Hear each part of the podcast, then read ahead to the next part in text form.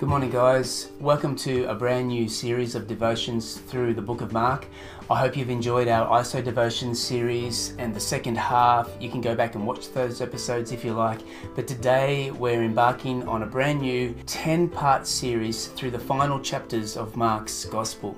Picking up the action today in Mark chapter 14 from verse 22, where we read While they were eating, Jesus took bread, gave thanks, and broke it and gave it to his disciples, saying, Take it, this is my body.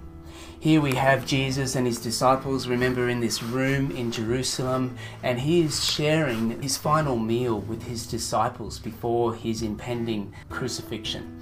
And he takes this bread, breaks it in front of them, and says, Take it and eat it. This is my body. He's anticipating the fact that his very body in hours to come will be broken, literally shred apart for the sake of those he is dying for. And then it says, Then he took the cup, gave thanks, and offered it to them, and they all drank from it. This is my blood of the covenant, which is poured out for many, he said to them.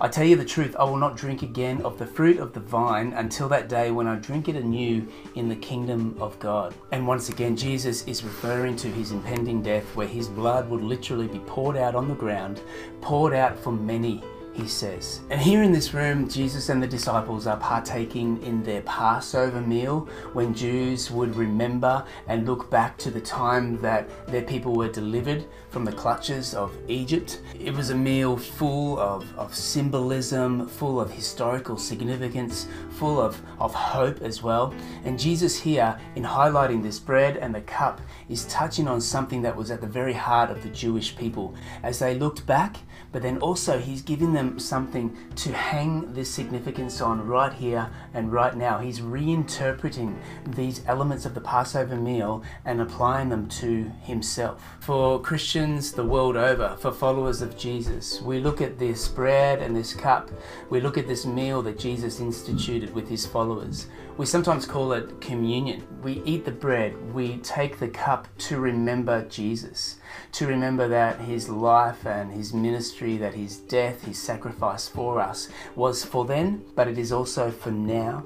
And it is also something that we look forward to uh, in the future. Jesus said, I will not drink of the fruit of the vine again until I drink it anew in the kingdom of God.